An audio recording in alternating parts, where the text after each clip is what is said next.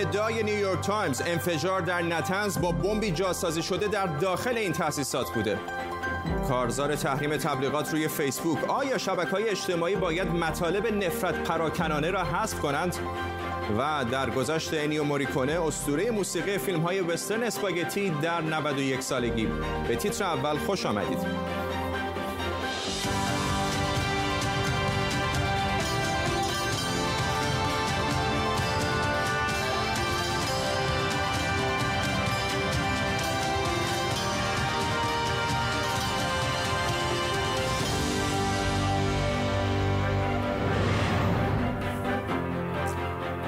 سلام بر شما. اسرائیل در تأسیسات ساخت سانتریفیوژهای پیشرفته نطنز بمب قوی کار گذاشته بوده. این را نیویورک تایمز به نقل از یک منبع اطلاعاتی که نخواسته نامش فاش شود نوشته. تهران و اورشلیم هیچ کدام رسما نقش اسرائیل را تایید نکردند اما حرفهای دو پهلوی مقامات دو کشور ظن نقش داشتن اسرائیل را تقویت کرده.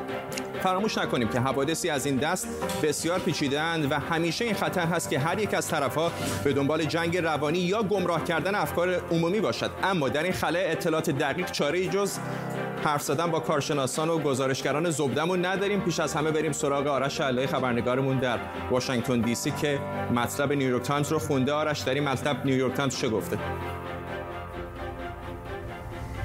بله همونجور که شما گفتید نیویورک تایمز ادعا کرده که پس از صحبت کردن با دو مقام یک مقام امنیتی خاورمیانه و یک مقام امنیتی که به سپاه پاسداران انقلاب اسلامی نزدیک بوده. می‌گوید که یک بمب در اونجا کار گذاشته شده. کلمه plant رو استفاده کرده نیویورک تایمز که معنای دقیقا همون کار گذاشتن هست. ولی این تا حدودی با گزارش های قبلی که یا شایعات قبلی که در صفحات اجتماعی حداقل پخش می‌شد که این مرکز ممکنه با موشک کروز مورد هدف قرار گرفته باشه تا حدودی متفاوت هست.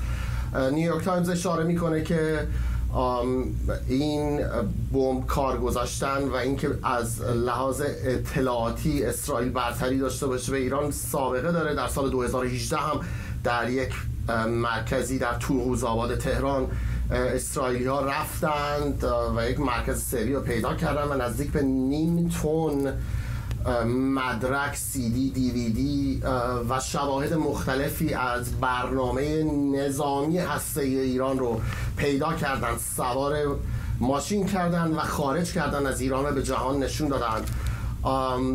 و در ضمن این گزارش می‌گوید که باید حملات سایبری رو هم جدی گرفت خاطر که نزدیک به یا دقیقا ده سال میگذره از ویروسی به نام استاکسنت ده سال پیش این ویروس گفته می‌شد که توسط آمریکا و اسرائیل یا کشورها یا کمپانی هایی که به اونها نزدیک بودن این ویروس ساخته شده بود و اون ویروس هم کارش این بود که قرار بود برنامه هسته‌ای ایران رو عقب بندازه. حالا هم این بمبی که کار گذاشته شده در این مرکز برنامه هسته‌ای ایران رو حداقل چند ماه عقب انداخته. ممنونم از آرش علایی خبرنگار ما در واشنگتن دی سی. رابرت مکدونالد کارشناس مسائل امنیتی هم اینجا در استودیو با ماست. رابرت می‌دونم که گزارش نیویورک تایمز رو دیدید. نیویورک تایمز داره مدعی میشه که به نقل از منابع اطلاعاتیش که به نظر میاد که این انفجار از داخل ساختمون اتفاق افتاده. ما تصویر ماهواره‌ایش رو داریم. این قبل از اتفاق هست و این بعد از حادثه. این تصویر به شما چه میگه؟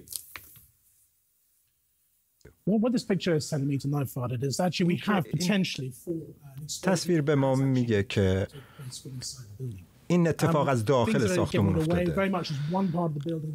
یک قسمت ساختمون همطور که می‌بینید دست نخورده باقی مونده. قسمت غربیش کاملا مشخصه که از داخل بر اساس این تصاویر میشه گمان زنی کرد که این انفجار از داخل صورت گرفته یا حمله بوده که از هوا از طریق جنگنده ای از طریق پهپادی موشکی ضربه ضربه زده به اینجا؟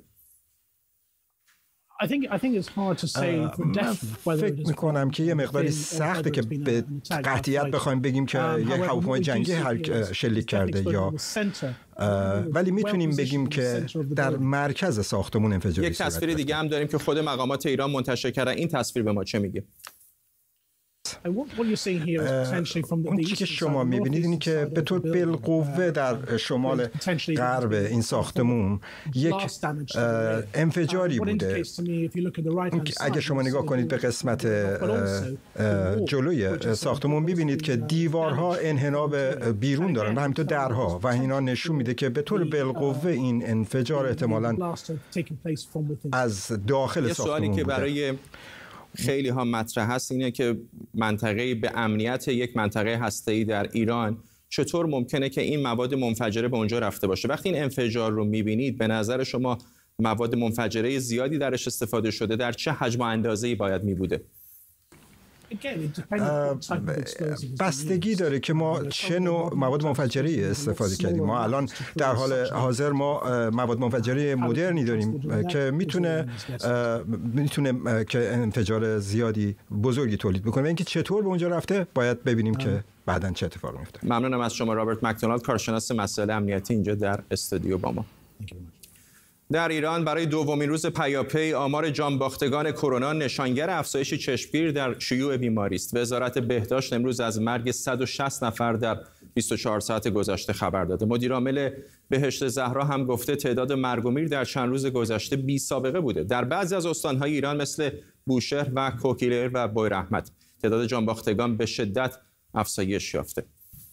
با اجباری شدن استفاده از ماسک در اماکن عمومی ایران قیمت ماسک هم به شدت افزایش پیدا کرده. رسانه های داخلی از افزایش 30 تا 40 درصدی قیمت ماسک در مقایسه با ماه قبل گزارش می‌دهند. امروز وزارت صنعت صادرات انواع ماسک را به خارج از کشور ممنوع اعلام کرد. وزارت صنعت می‌گوید برای تولید ماسک مواد اولیه و پارچه در اختیار تولید کنندگان قرار گرفته اما معاون استاندار اصفهان گفته بعضی از کارخانه های این استان تولید ماسک را متوقف کردند. دلیل آن نبود مواد اولیه بوده. بحث استفاده از ماسک فقط در ایران جنجالی نشده. 230 دانشمند از کشورهای مختلف در نامه‌ای به سازمان بهداشت جهانی خواهان الزامی شدن استفاده از ماسک در همه اماکن عمومی و ادارات و همینطور محیط‌های داخلی شدند. خواسته این دانشمندان به دلیل یافته‌های مربوط به انتقال ویروس کرونا از راه هواست. دکتر محمد کاظم عطاری پژوهشگر پزشکی پزشکی اجتماعی از واشنگتن دی سی با ما آقای دکتر عطاری بازم این بحث ماسک هست الان WHO یا سازمان بهداشت جهانی حرف از این می‌زنه که این ویروس می‌تونه از طریق هوا انتقال پیدا بکنه. چرا اینقدر اختلاف هست بین پزشکان و دانشمندان بر سر اینکه بالاخره این ماسک کمک می‌کنه کمک نمی‌کنه یا کمکش ناچیز هست؟ خب این شتاب زدگی در واقع در اعلام نتایج هست به دلیل اینکه ویروس هم جدید هست همین که داره به شدت کشتار می‌کنه و این نشون دهنده این هست که ما باید به حال زود تصمیم بگیریم تا از مرگ و میر بیشتر جلوگیری بکنیم. آنچه مسلم هست ماسک 100 درصد تاثیر داره اما میزان تاثیرش یک مقدار مورد بحث هست.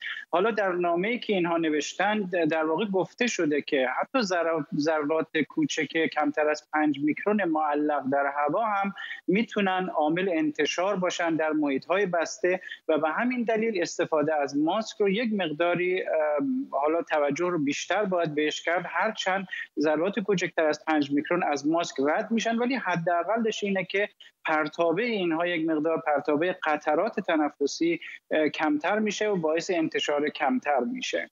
دکتر عطاری ماسک مختلفی هست. میشنویم اسم N95 رو و ماسک که خیلی در خونه با پارچه درست می‌کنن. آیا تفاوت فاحشی برای افرادی که در بیمارستان کار نمی‌کنن؟ برای کسانی مثل من و همکارانم وجود داره بین اینکه آیا ماسک قوی تری مثل N95 استفاده کنیم یا همین دستمال های عادی رو به دهان بپیچیم؟ مسلما خب تفاوت وجود داره به خصوص برای افرادی که بیمار هستند باید حتما از ماسک های استفاده بشه که چند لایه باشن.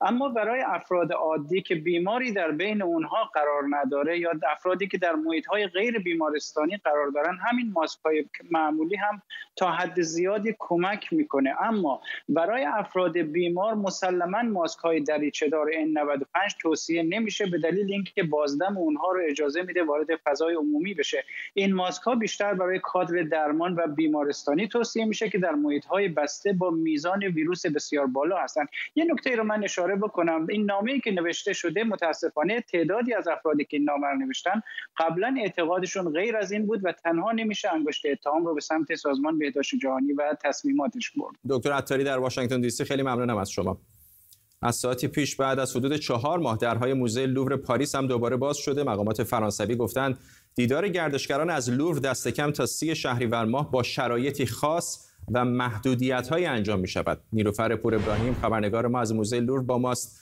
نیلوفر این شرایط خاصی که میگن چه هستن حال و هوای اونجا چطوره؟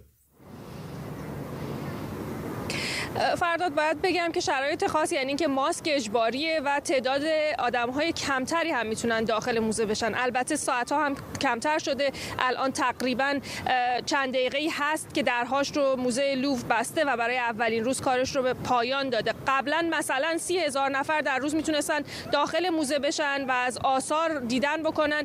حالا کمتر هر نیم ساعت فقط 500 نفر می‌تونن وارد بشن و روز اول فقط 7000 نفر داخل موزه شده بودن و از اون بازدید کردن. خیلی ها خوشحالن از اینکه زمان بیشتری دارن با آدم های کمتر دور و راحت تر می‌تونن آثار رو ببینن و ازش لذت ببرن. موزه لوور مقدار خب ضرر کرده. میگه تا, اینجا چهل میلیون یورو ضرر این حدودا چهار ماهی بوده که مجبور شده درهاش رو ببنده و به دلیل اینکه بیشتر گردشگرانی که میان اینجا و از موزه هم دیدار می‌کنن افراد غیر خارجی هن و مرزها هنوز کامل باز نشده. احتمالا 80 درصد بازدید کنندش رو از دست میده و تا پایان سال نمی‌تونه اون رکوردی که مثلا دو سال پیش زد و 10 میلیون گردشگر رو داشته حالا این تعداد گردشگر رو و بازدید کننده رو ببینه. با این حال کسایی که اومده بودن امروز خوشحال بودن بعضی ها از کشورهای اطراف ولی خیلی هاشون فرانسوی بودن علاقمندان به فرهنگ و هنر یا کسایی که از شهرهای دیگه اومده بودن از این فرصت استفاده کردن که از خلوتی موزه لذت ببرن و آثار این موزه رو ببینن.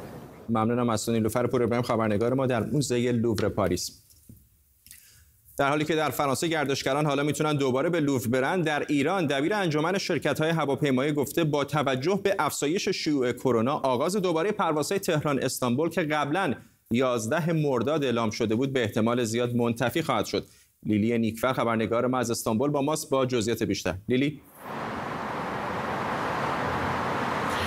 همونطور که خودت هم اشاره کردی وقتی که آقای ظریف به استانبول سفر کرده بود به صورت قطعی اعلام شد که در 11 مرداد ما پروازها آغاز آغاز خواهد شد. حتی یک گمان زنی هایی هم بعدا انجام شد که احتمال داره که این آغاز پروازها به دو هفته زودتر هم یعنی به 16 جولای هم منتقل بشه. اما با توجه به افزایش شیوع کرونا توی ایران و با توجه به این موضوع که ترکیه خیلی سعی داره یعنی توریست هدف ترکیه توریست های اروپایی هست با آلمان با اتحادیه اروپا گمان زنی کرده صحبت هایی کرده برای اینکه اجازه بدن و ترکیه رو جزو کشورهای پر ریسک اعلام نکنن تا توریست های اروپایی بتونن به ترکیه بیان. از طرفی داره ترکیه به سمتی میره که برای در واقع توریسم امن به قولی گفته میشه که گواهینامه‌ای صادر میشه در دوران, دوران پاندمی هتل هایی که به طور کامل در واقع موارد بهداشتی رو رعایت می‌کنن و این رو می‌خواد در جهان جا بندازه که توریست های خارجی با خیال راحت به ترکیه بیان. آمدن توریست های ایرانی و مسافران از ایران خب ترکیه رو در مقابل اتحادیه اروپا به قول معروف آسیب پذیر می‌کنه و نمی‌تونه سر قولش وایسه. ممنونم از تولیلی نیکفر خبرنگار ما در استانبول ترکیه. خب بریم سراغ خبری درباره تحریم. اما این بار برای فیسبوک حدود 400 شرکت بزرگ بین‌المللی گفتند فیسبوک را تحریم می‌کنند. این کارزار از فیسبوک می‌خواهد که به حال مطالبی که حاوی نجات پرستی و نفرت پراکنی است فکری اساسی بکند. امشب در زیر ذره می‌بینیم این کاهش ناگهانی درآمد چه ضربه‌ای به فیسبوک می‌زند. چقدر برای فیسبوک مهم است و واکنش فیسبوک به آن چه بوده؟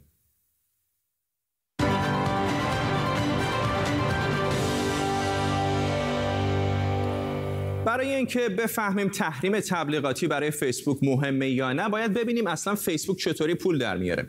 این نمودار درآمد فیسبوک رو از سال 2009 تا 2019 نشون میده یعنی برای 10 سال. بیش از 70 میلیارد دلار فقط همین پارسال فیسبوک درآمد داشته. اما این درآمدش از کجا میاد؟ بیش از 98 درصدش از تبلیغات. یعنی چیزی نزدیک به 69 میلیارد و 700 میلیون دلار. 20 میلیارد دلارش هم از طریق اینستاگرام کسب شده. پس شک نکنید که این قضیه حتما برای مارک زاکربرگ مهمه که واکنش نشون داده. هیچ استثنایی برای محتوایی که موجب تحریک خشونت یا مانعی برای رأی دادن میشه وجود نداره. حتی اگه یه سیاستمدار یا یه مقام دولتی گفته باشه اگه ما تشخیص بدیم محتوا ممکنه به خشونت منجر بشه یا مردم را از حق رأیشون محروم کنه اونو برمیداریم. بی توجه به اینکه چه کسی اون مطلب رو گفته؟ این کارزار یا همون تحریم فیسبوک میگه سوداوری از نفرت رو متوقف کنیم. این هم نمادشونه. و بعد از مرگ جورج فلوید توی آمریکا راه افتاده و حالا به اروپا هم کشیده شده. غول‌های مثل آدیداس، استارباکس، کوکاکولا، فورد و هوندا هم که همه تبلیغات وسیعی روی فیسبوک دارن با آقای مارک زاکربرگ گفتن که فعلا از تبلیغ خبری نیست. بنابراین ما از امروز سیاست های جدیدی را اتخاذ می کنیم که بازه وسیعتری از مطالب نفرت پراکنی را در بر می حالا سوال اینه که آیا اصلا این کمپین اثری داره؟ جوابش بله است. اما یه کمر فیسبوک زیر این بار میشکنه. خب بهتر جوابش رو از توی آمار و ارقام در بیاریم. اول اینکه این کارزار تحریم فقط برای یک ماهه و دوم اینکه برندهای غولپیکری مثل کوکاکولا و فولکس واگن پارسال فقط چهار میلیارد و دویست میلیون دلار برای تبلیغات فیسبوکشون خرج کردن. پس شاید زاکربرگ بتونه یه نفس راحت بکشه چون این فقط 6 درصد اون 70 میلیارد دلاره.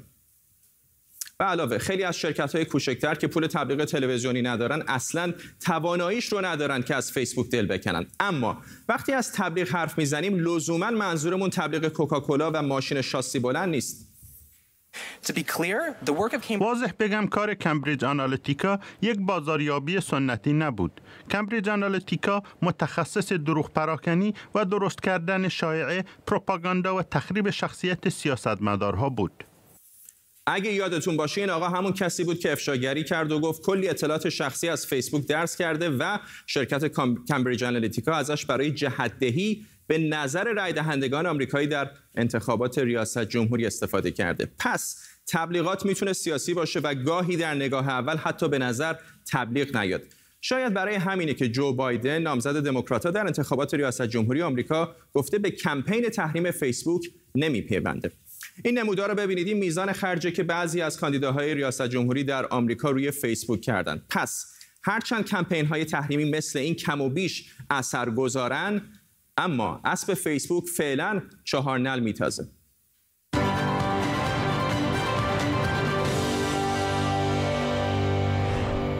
پیش از برنامه از برایان ال اوت استاد ارتباطات در تگزاس پرسیدم اینکه شبکه های اجتماعی مثل فیسبوک متولی نظارت بر محتوای نجات پرستانه و نفرت پراکنانه شوند پرهزینه و با توجه به زبانهای مختلف غیر ممکن نیست به خصوص که ممکن است در بعضی موارد مرز بین نظر و توهین مبهم باشد خصیصه بین المللی بودن این شرکت های عظیم چند رسانه ای این مشکل را دشوارتر و چالش برانگیزتر می کند. اما در ایالات متحده آمریکا ما یک سنت روشنی داریم مبنی بر اینکه گرچه آزادی بیان برای ما ارزش قابل توجهی دارد اما این ارزش مطلق نیست. به طور مثال در زمینه ای که بیان ایده ها مربوط به کودکان باشد این ارزش مطلق نیست. مثلا در دبیرستان ها در آمریکا آزادی بیان با انواع محدودیت ها مواجه است چون فرض بر این بوده که خطر شخصی متوجه کودکان است و اهمیتش از ارزشی که آزادی بیان دارد بیشتر است. بنابراین به نظر من افرادی که استدلال می کنند که باید در این زمینه در قولهای رسانه های اجتماعی کاری انجام داد فقط خواستار آن هستند که این قولهای رسانه های اجتماعی برای مبارزه با برخی مشکلات به ویژه برای مبارزه با نفرت پراکنی و ارائه اطلاعات نادرست تلاش کنند و کاری انجام دهند. چطور میشه زندگی هنرمندی رو در دو جمله خلاصه کرد وقتی بیش از 400 موسیقی متن به جا گذاشته و بیش از 100 اثر کلاسیک. سازنده موسیقی فیلم های مثل خوب بد زشت به خاطر یک مشت دلار و روزی روزگاری در غرب. انیو موریکونه معروف بود به استفاده از سازهای غیرعادی و حتی یک بار یک قطعه کامل موسیقی رو با صدای ماشین تحریر ساخت. آهنگسازی که به قول ادگار رایت کارگردان بیبی درایور آهنگهاش می‌تونست یک فیلم متوسط رو به یک فیلم دیدنی یک فیلم خوب رو به یک اثر هنری و یک فیلم عالی رو به یک افسانه تبدیل کنه. و خب شاید مشهورترین افسانه ای که او ساخت این بود. you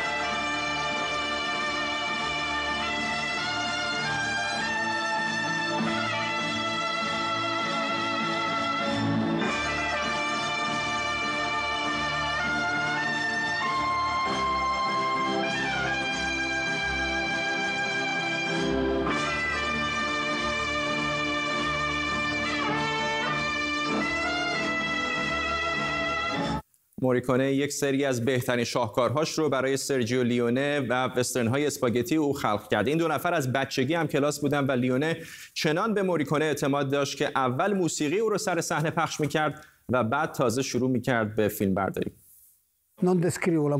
من فقط وقتی ارکسترا رهبری می کنم که خودم موسیقی آن را ساخته باشم.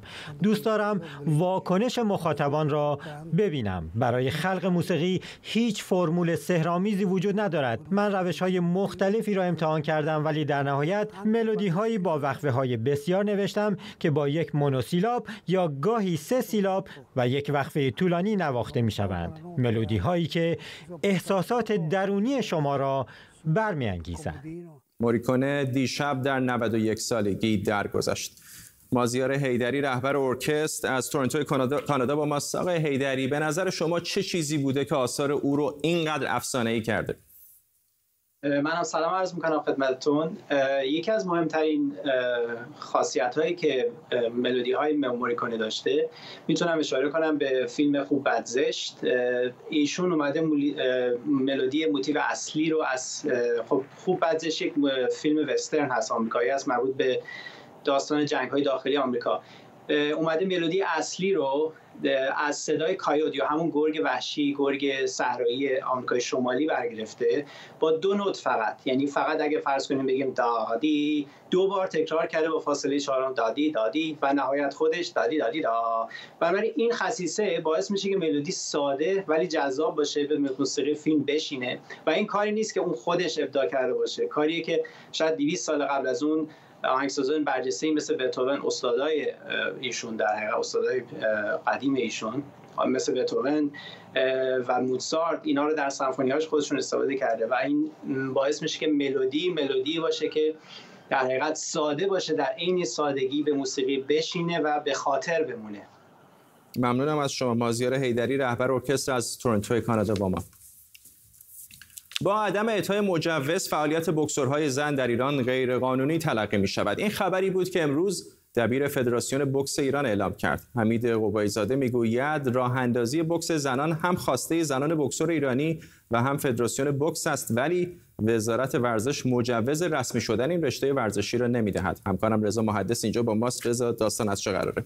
فردا نگاه بکنیم اگر به ورزش زنان در ایران متاسفانه مثل محدودیت های دیگه ای که زنان ایرانی تو جامعه دارن ورزش ایران هم از این قضیه مستثنا نیست. ورزش ایران نگاه بکنیم یه سری ورزش های محدودی رو وزارت ورزش و حکومت ایران حکومت جمهوری اسلامی اجازه داده که با پوشش کامل تو این ورزش ها شرکت بکنم.